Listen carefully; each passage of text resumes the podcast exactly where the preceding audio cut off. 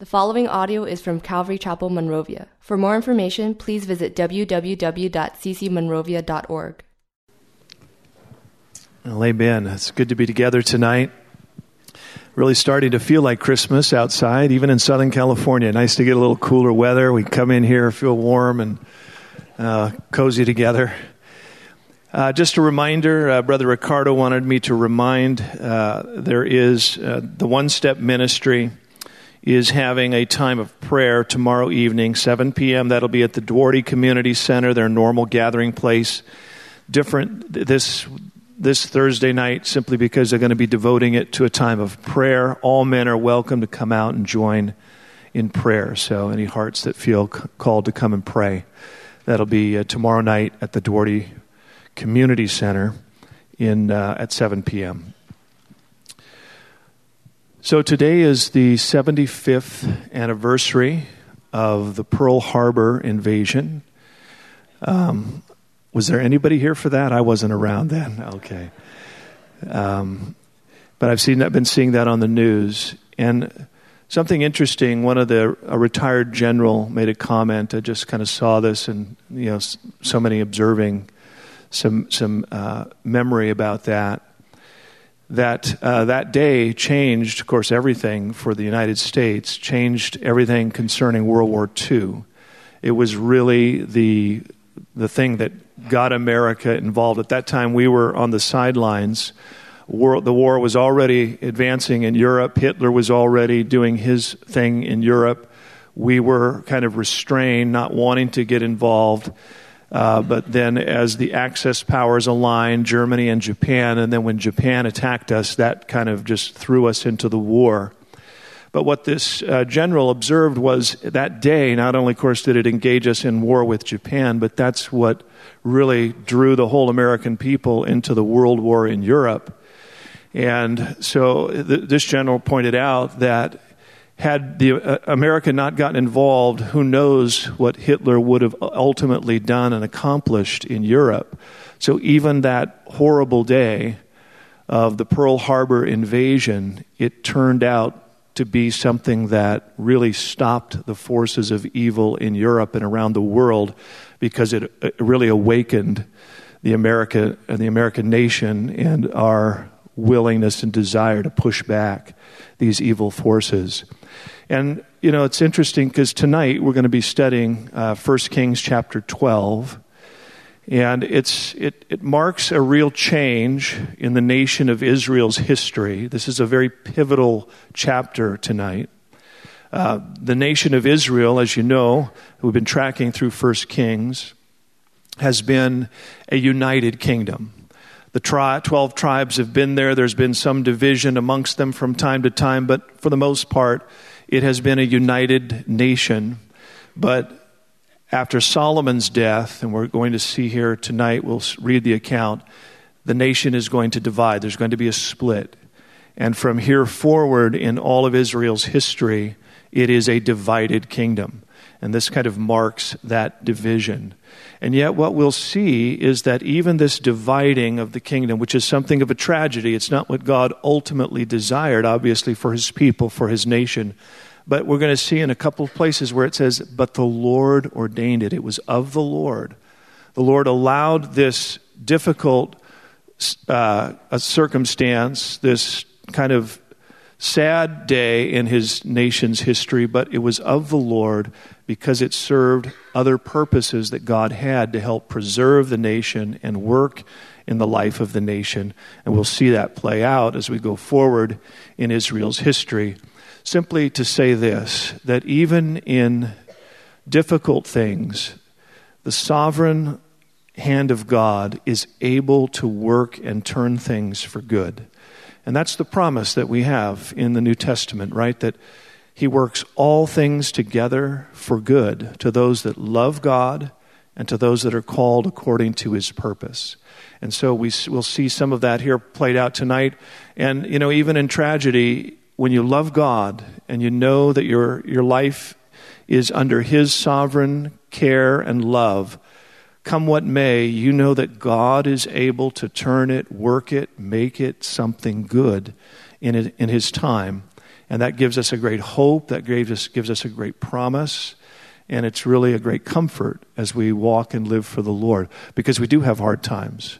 There are difficult seasons, there are crises, there are um, you know, divisions and things that take place. And yet, if you're walking and trusting the Lord, you know, hang in there, watch the faithfulness of God in time bring about his good purpose. Not that God did these things or, or, or intended these things, but God is able by his sovereignty to work these things for good. Let's pray and ask the Lord to speak to us tonight out of 1 Kings chapter 12.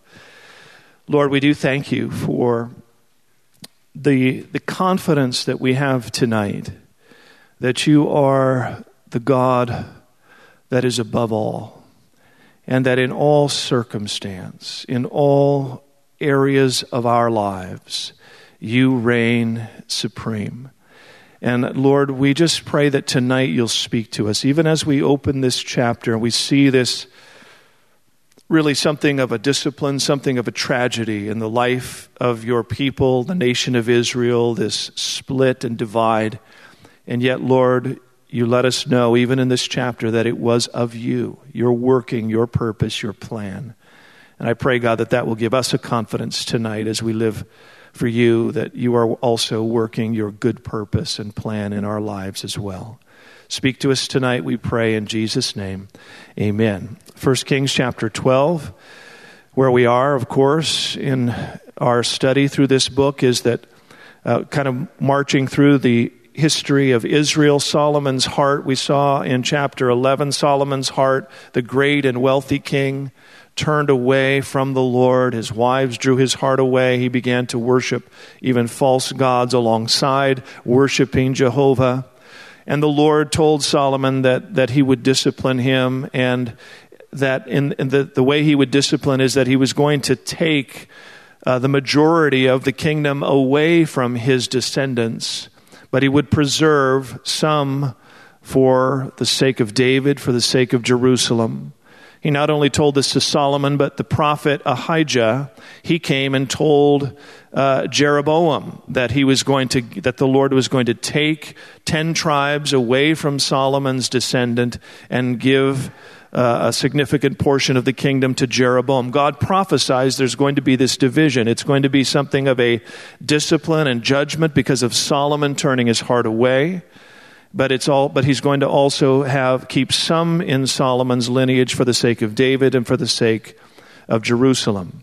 Well, when Jeroboam hears this prophecy, we noticed last chapter that Jeroboam began to rebel. He began to try to get ahead of the Lord.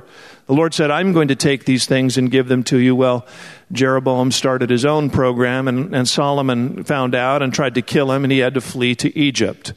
Uh, but God also sent uh, some enemies to arise against Solomon from both in the north and the south. We see the Lord's discipline beginning there to come to Solomon but not in full measure, waiting for Solomon's uh, reign to end. Solomon dies, and Rehoboam, his son, so kind of hard to keep track of all these names. We have a Rehoboam, we have a Jeroboam.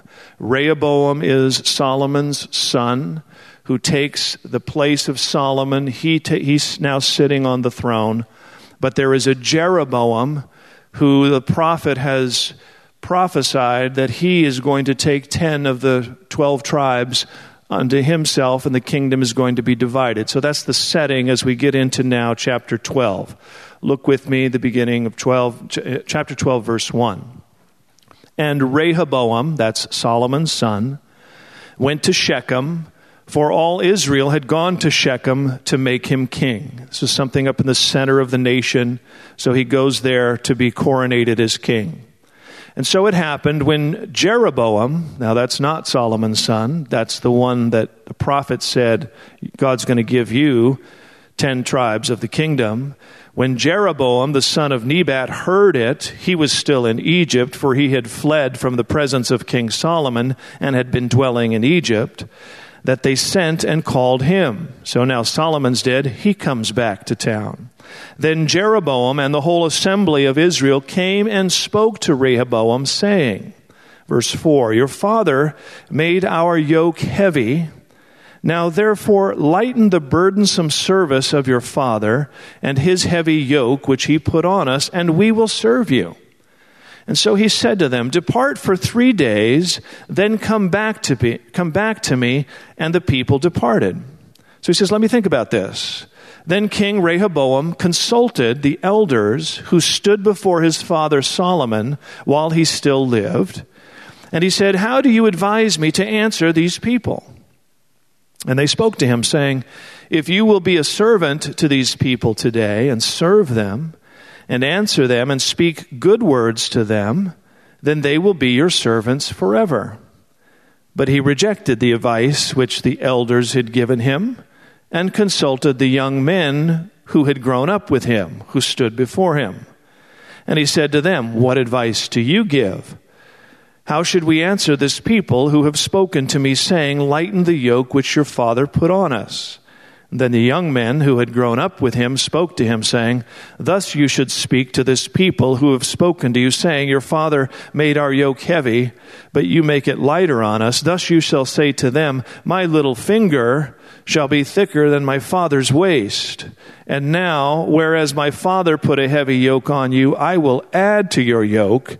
My father chastised you with whips, but I will chastise you with scourges. So, the setting. Rehoboam, the son of Solomon, he's the rightful heir to the kingdom. He goes to Shechem to hear from the tribes and getting ready to be made king. Jeroboam comes back from Egypt and he brings some leadership and says, okay, listen, if you want to be king, we need you to lighten up on us. Remember, Solomon had developed quite a wealthy nation and built quite an empire. We read some of his just his horses, his chariots, all that he had established in the kingdom. Well, that took quite a bit of taxation. That took quite a bit of uh, you know, resource from the nation to support all of this, to provide for all of this. And now the people are looking for some tax relief. Sounds familiar, doesn't it? Like we, we, we want a little break here. We want you to ease up a little bit and then we'll, we'll still be, you know, under your reign.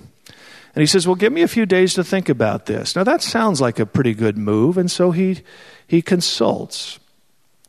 But he asks these um, younger people, first of all, he asks the elders, those that had counseled for his father, and they said, Listen, these people will serve you if you will give them a good word.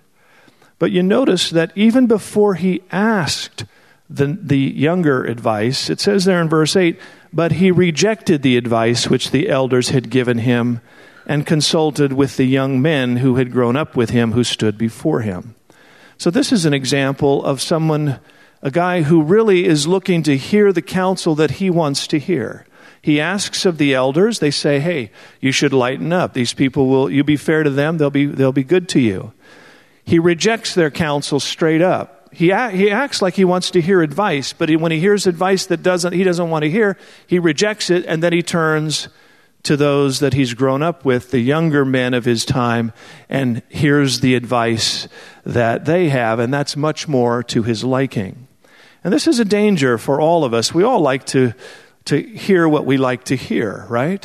Oh, oh, Pastor, I'm looking for some advice. Oh, I need another pastor. That's not the advice. Uh, how about you over here? I need some advice, right? And you're shopping advice, waiting for someone to tell you what you want to hear. Oh, I knew you were anointed, Pastor. You, I knew you were hearing from God. That's why I came to you.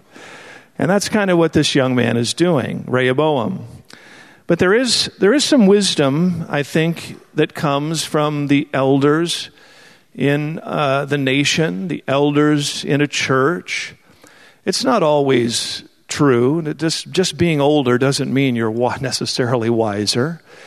But if you're walking with the Lord and you're growing in faith, and if you're maturing in the Lord and you live through some experiences with the Lord, you get to see some of His faithfulness through trial, through the ups and downs of life.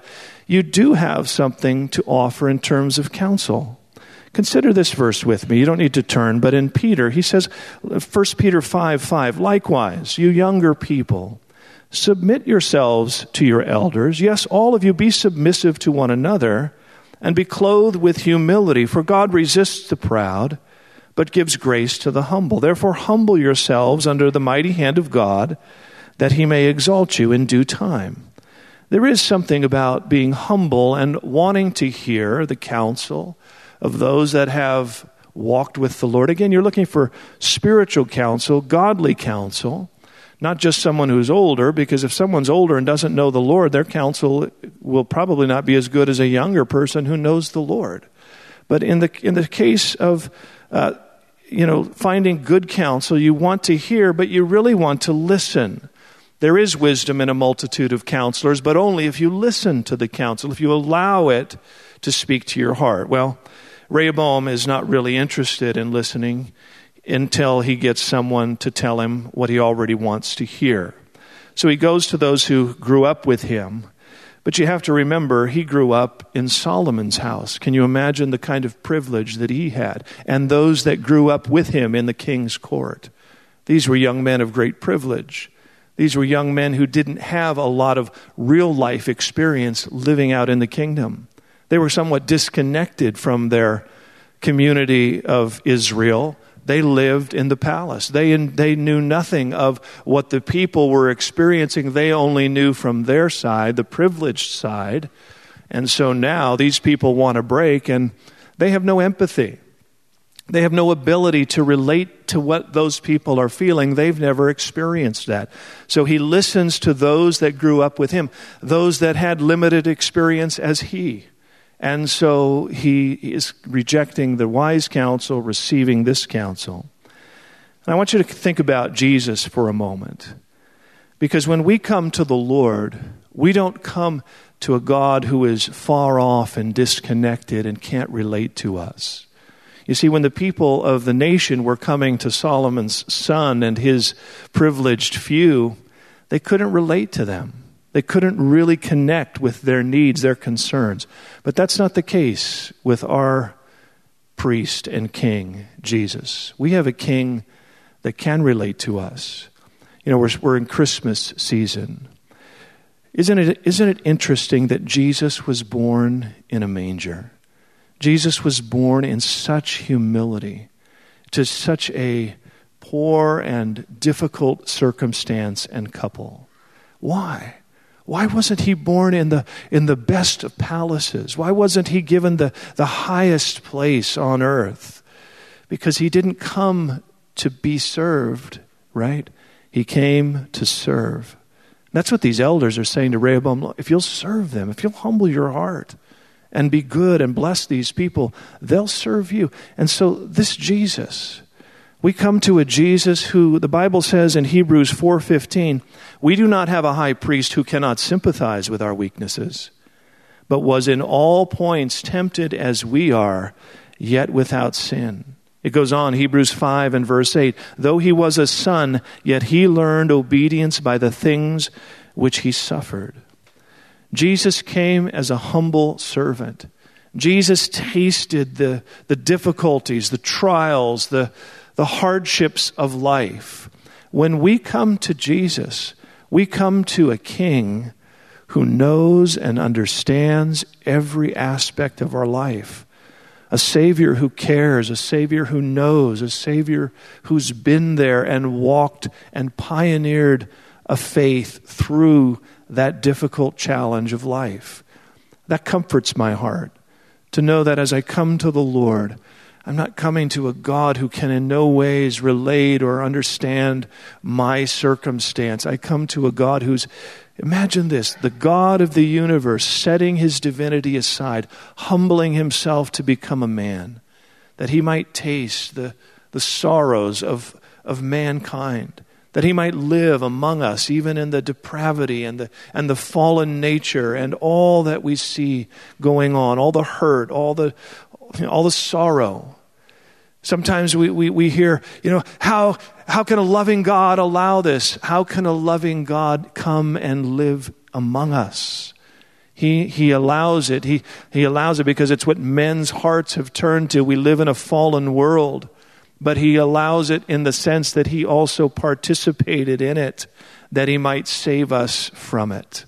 Oh, when we come to Jesus, we're not coming to some some privileged silver spoon in his mouth king. We come to a Savior who humbled himself and lived among us and walked among us and gave his life for us and died on the cross for our sins.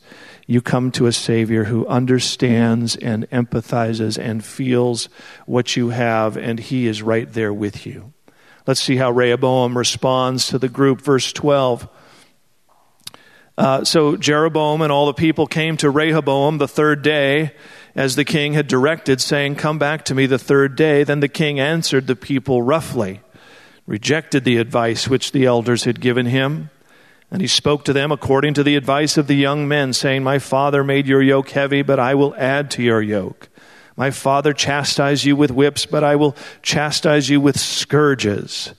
So the king did not listen to the people, for the turn, listen, for the turn of events was from the Lord, that he might fulfill his word, which he spoke, which the Lord had spoken by Ahijah the Shilonite to Jeroboam the son of Nebat.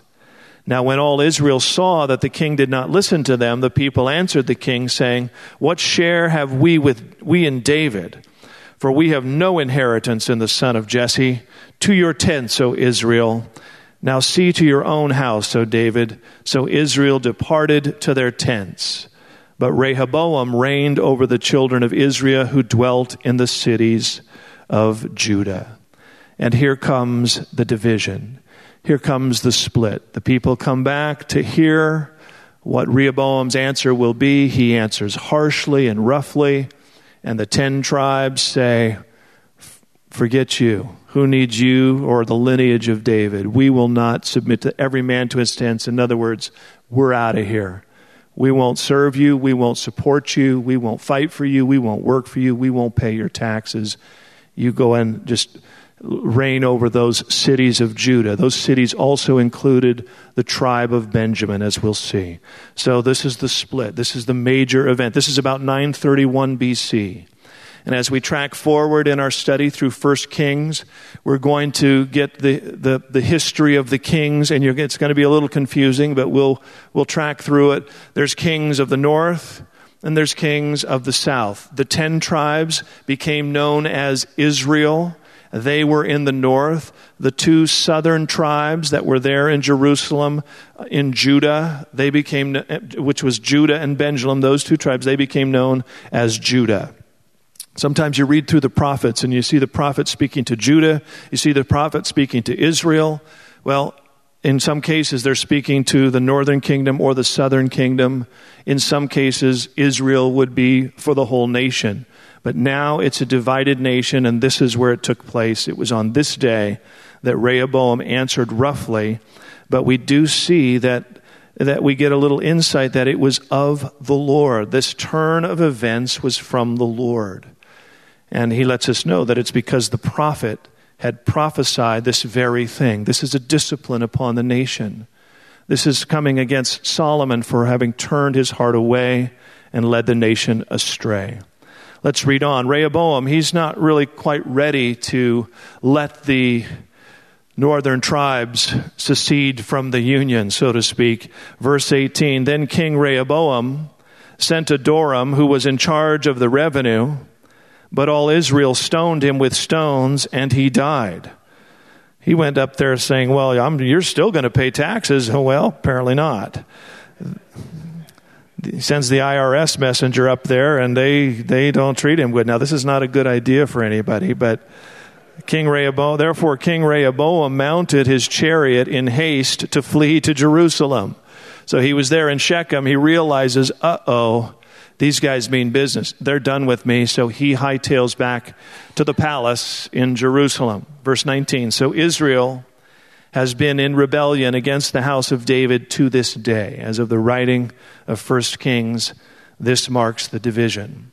Verse 20 Now it came to pass when all Israel heard that Jeroboam had come back, they sent for him and called him to the congregation. Jeroboam, remember, he's the one that the prophet said, You're going to receive the ten tribes. God's doing this.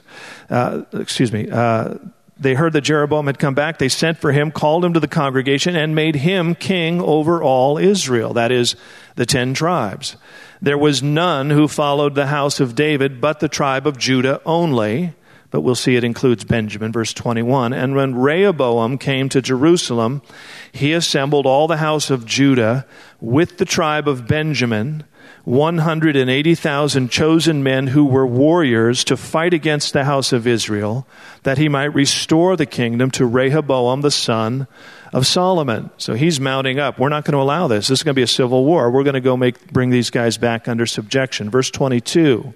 But the word of God came to Shemaiah, the man of God, saying, Speak to Rehoboam the son of Solomon, king of Judah, to all the house of Judah and Benjamin, and to the rest of the people, saying, Thus says the Lord, You shall not go up nor fight against your brethren, the children of Israel. Let every man return to his house, for this thing is from me. Therefore they observed the word of the Lord and turned back according to the word of the Lord. For this thing is from me. Well, we know it's from the Lord for at least two reasons. Number one, it's a fulfillment of prophecy. God had sent a prophet saying, This is what I'm going to do. I'm going to take the nation and divide it. So it's from me, and that God is fulfilling his word through the prophet. It's also from me in the sense that it is a discipline upon Solomon and his lineage. There's a consequence. Solomon didn't experience the fullness of it in his own life, but it did affect his lineage. His rebellion against the Lord, his turning his heart away from God, not like, not like David. David, who remained loyal in his heart toward the Lord. Solomon turned away, worshiped false gods, and God, it, it angered the Lord.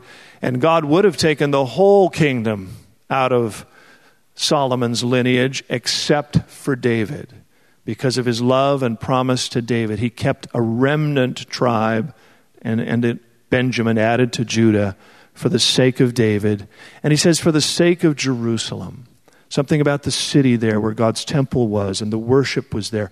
God wanted to preserve that in David's lineage. And so it's from the Lord. These men are behaving badly. but God is actually in it in some way, using it to fulfill His good purpose.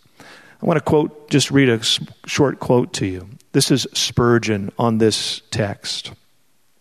Notice also, dear friends, that God is in events which are produced by the sin and the stupidity of men. This breaking up of the kingdom of Solomon into two parts was the result of Solomon's sin and Rehoboam's folly. Yet God was in it. This thing is from me, saith the Lord. God had nothing to do with the sin or the folly, but in some way, which we can never explain, in a mysterious way in which we are to believe without hesitation, God was in it all. And this is the faith beneath the circumstance of all our lives is that somehow, although we make mistakes and God's not in our mistakes, so to speak, but in underneath it, God can still work through even the mistakes of men. Boy, aren't you glad? Wouldn't it be, wouldn't it be a horrible thing if the only way we could be assured of God working things for our good was as if we, if we did everything just right. Oh, we would have, right? We'd, we would all quit a long time ago.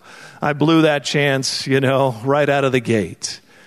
So God has made promise to us that He's able to work all things together for good, even when there's division, even when there's things that we don't necessarily understand circumstances that don't seem to be good. As I mentioned, you know, even a, a bombing attack in Pearl Harbor, how could that ever be good? Well, who knows how God used that to save a genocide in Europe? We don't know. And God is not in the evil deeds themselves, but the sovereign hand of God is able to work even when evil men make their schemes. Right? What did um, Joseph say to his brothers at the end when he was established by Pharaoh in Egypt after they had sold him into slavery? When the end came and they were worried about maybe Joseph taking revenge, he said, Don't worry, brothers. What you meant for evil, God meant for good. God was able to bring good even out of the evil intentions of his brother. Now, his brothers. Now that has to be a comfort to your heart tonight. To love God, to stay close to him, to keep your life under his hand and his grace. What can man do to me when God, right? Who can be against us when God is for us? keeping your life in His hand, God is ultimately working. God does use some difficult things for good. This is even, you know, we find these truths and promises right out of the New Testament. Sometimes the Lord uses difficult circumstance to mature and build our faith. Isn't that what James said in James 1, verse 2? My brethren, count it all joy when you fall into various trials. what? knowing that the testing of your faith produces patience. But let patience have its perfect work, that you may be perfect, mature, complete, lacking nothing. Sometimes circum- difficult circumstances are to mature and grow faith.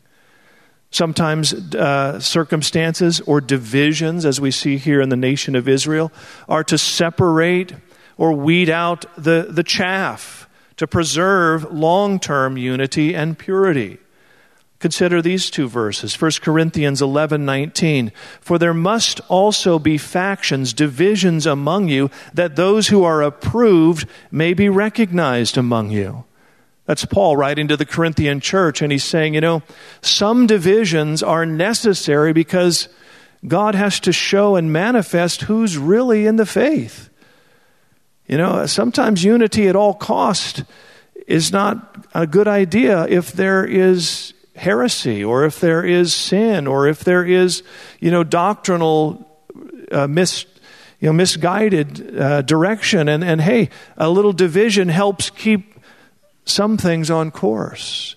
Consider 1 John 2:19 talking about those who went out, but they went out, they divided from us, they went out that they might be made manifest that none of them were of us. Sometimes the Lord allows divisions that ultimately lead to greater, oh, excuse, sorry, getting ahead, that allows certain divisions for the purpose of purifying and preserving. Some of that, I think, is taking place here in 1 Kings we're going to see both of the nations on a very long and steady decline, departing from the Lord. But the northern tribes, they're going to depart much faster. We're going to see that even as we finish here tonight. They're going to start right away.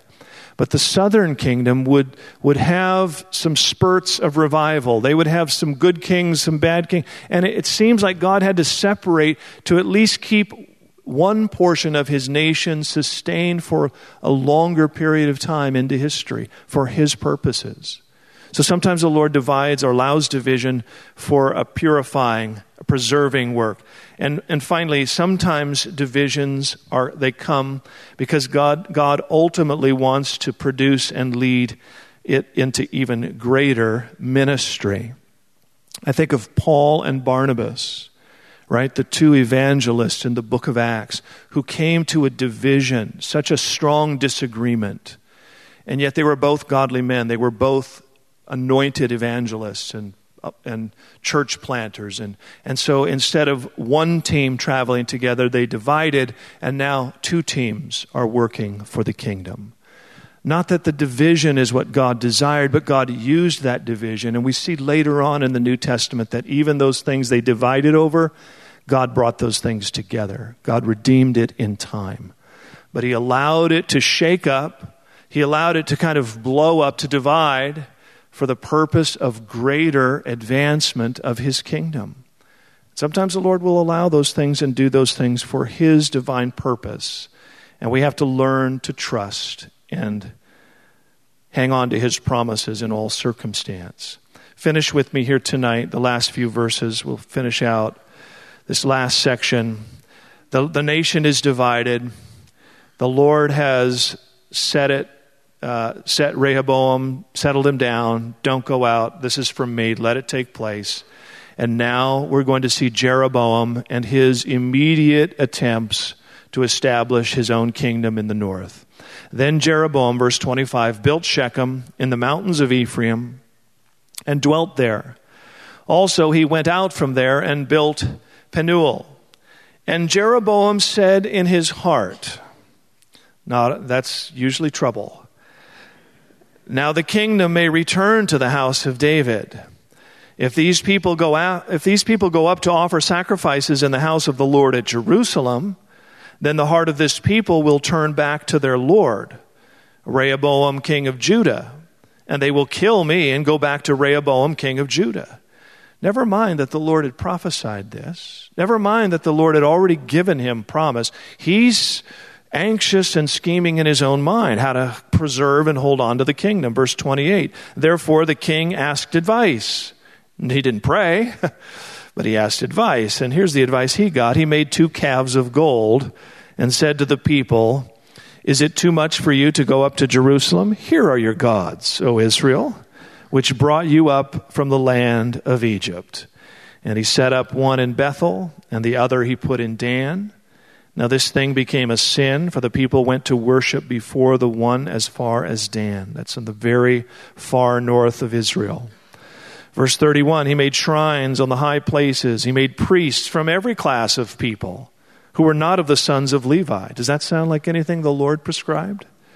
Verse 32 Jeroboam ordained a, a, feast on the 15th day of the eighth month. He's picking his own holy days, like the feast that was in Judah, and offered sacrifices on the altar. So he did at Bethel, sacrificing to the calves that he had made. And at Bethel he installed the priests of the high places which he had made. So he, he made offerings on the altar which he had made at Bethel on the 15th day of the eighth month, in the month which he had devised in his own heart Great idea. Start your own religion. And he ordained a feast for the children of Israel and offered sacrifices on the altar and burned incense.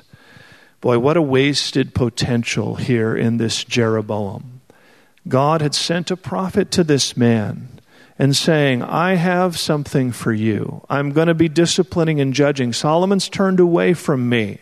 Solomon's worshiping other gods. And for that, I am going to take 10 of the tribes away from his lineage and I'm going to give them to you. And so, what, is, what does he do? He immediately starts to worship other gods, the very thing that God disciplined Solomon for. He has this opportunity. The Lord would, would entrust these things to him. But right away, he begins to devise things in his own heart just kind of you see the progression. Verse 26, it says, He said in his own heart. Verse 28, He asked advice and made calves of gold. Verse 29, He made shrines. He anointed priests, not of the tribe of Levi. Verse 33, in the month which he had, advi- had advised in his own heart. And so he's given this position, he's given this opportunity to be a godly king over the northern tribes, but he immediately tries to hold on to it in his own strength, in his own ability. Paul said this to the Galatians Having begun in the Spirit, are you now so foolish to believe that you can accomplish things in the flesh? Having begun in the Spirit, having been come to faith in the Spirit, having come to salvation in the Spirit through faith in Christ, are you now scheming how to work things out in the flesh? Devising in your own heart, saying in your own heart, planning all your own reasoning. There's no prayer. There's no faith here in God and His promise and what the prophet had said. You know, we can judge Jeroboam. He immediately turns the northern nation, the heart of the nation, away from God. But I think we have to be careful in our own hearts as well. It's so easy for us to rely on our own reasoning, on our own scheming, on our own resource, on our own strength. But that's not the way the Lord has called us to live the Christian faith. He's called us to walk by faith. He's called us to trust in His Word and His promise and His Spirit. That doesn't mean that there's, you know, there aren't practical things we do in living our lives, but we are not dependent upon the flesh, the resource of the flesh, the wisdom of our own, you know, abilities. You lean on the flesh, you're going to end up disappointed. You've got to learn to lean on the Spirit, to sow to the Spirit. God wants to lead you by His Spirit. God wants you to learn to trust in His Word, not your resource, not your strength, not your scheming, not your plans. Yeah, yeah, but God needs help because it won't work out that way. I already know. How. Yeah, and so the mind, we start planning, we start scheming, right? Oh, and it's going to be all for God. I'm going to do it this way and it'll all be work out and it's all for God anyway because eh, God doesn't work that way. God does, interesting, God doesn't even need our advice. I'm always willing to give it, and yet, amazingly, He doesn't need it. So there's lesson there for us to uh, walk in the Spirit, to trust the Lord, and not to lean on our own understanding, but in all our ways to acknowledge Him, and He will direct our path. Let's pray.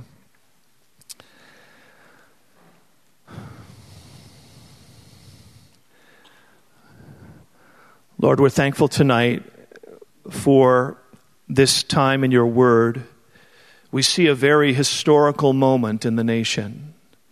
A nation of division, a, a, time of division, a time of dividing, something of a, of a tragedy, really, in the nation, a result of men's sin and turning away. And, and now this discipline, this judgment comes, the nation is divided.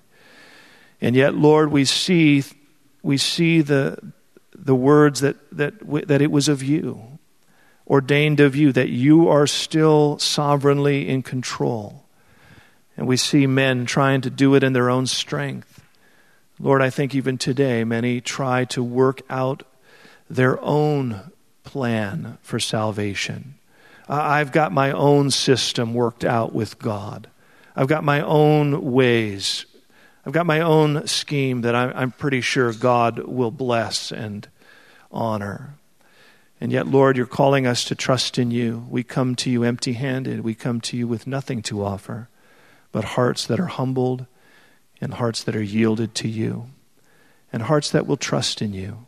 Hearts that will trust in you, Lord, in every circumstance.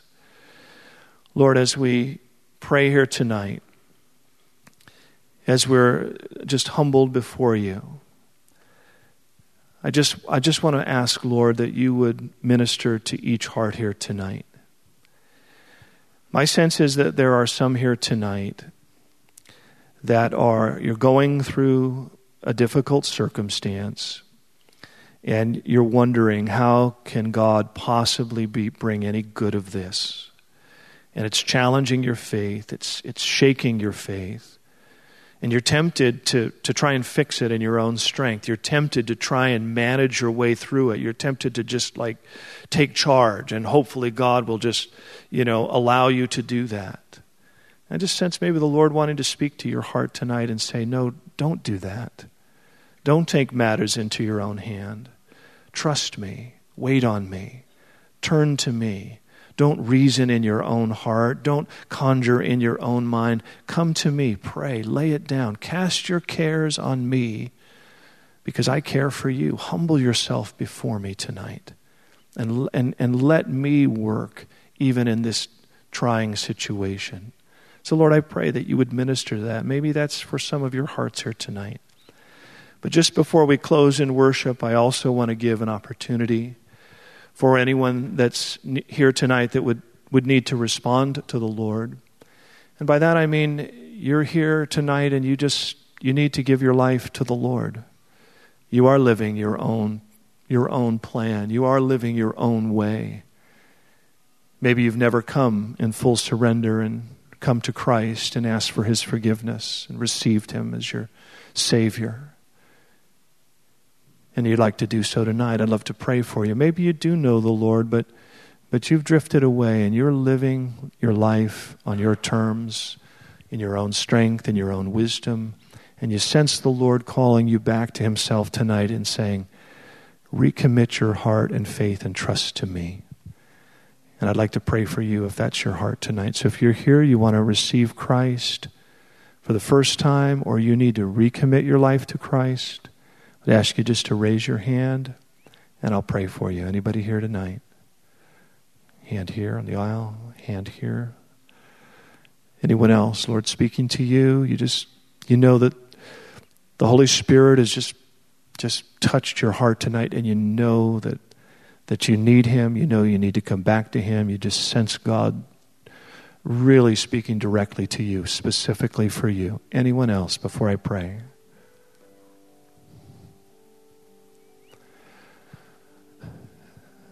And so, Lord, for these, uh, one more hand there in the very back. For these hands, Lord, tonight, these hearts responding to you, I pray that you would meet them with your love and with your grace. I pray, God, that they would simply come honestly and sincerely. And Lord, that this would be the prayer of their heart. Jesus, I'm coming to you tonight. I'm asking you to forgive me. I recognize my need of you tonight. I believe you love me. I believe you came from heaven for me. I believe you died on that cross and rose again on my behalf. And I believe that you are one who can sympathize with me. You know my struggle. You know my heart. You know my need. You know my desperation tonight. And I'm asking you to cleanse me. I'm asking you to, to embrace me with your love and to fill me with your spirit and to guide me in those things that you desire. I surrender it to you tonight in Jesus' name. Amen. Thank you for listening to audio from Calvary Chapel, Monrovia. To view and listen to more sermons, please visit www.ccmonrovia.org.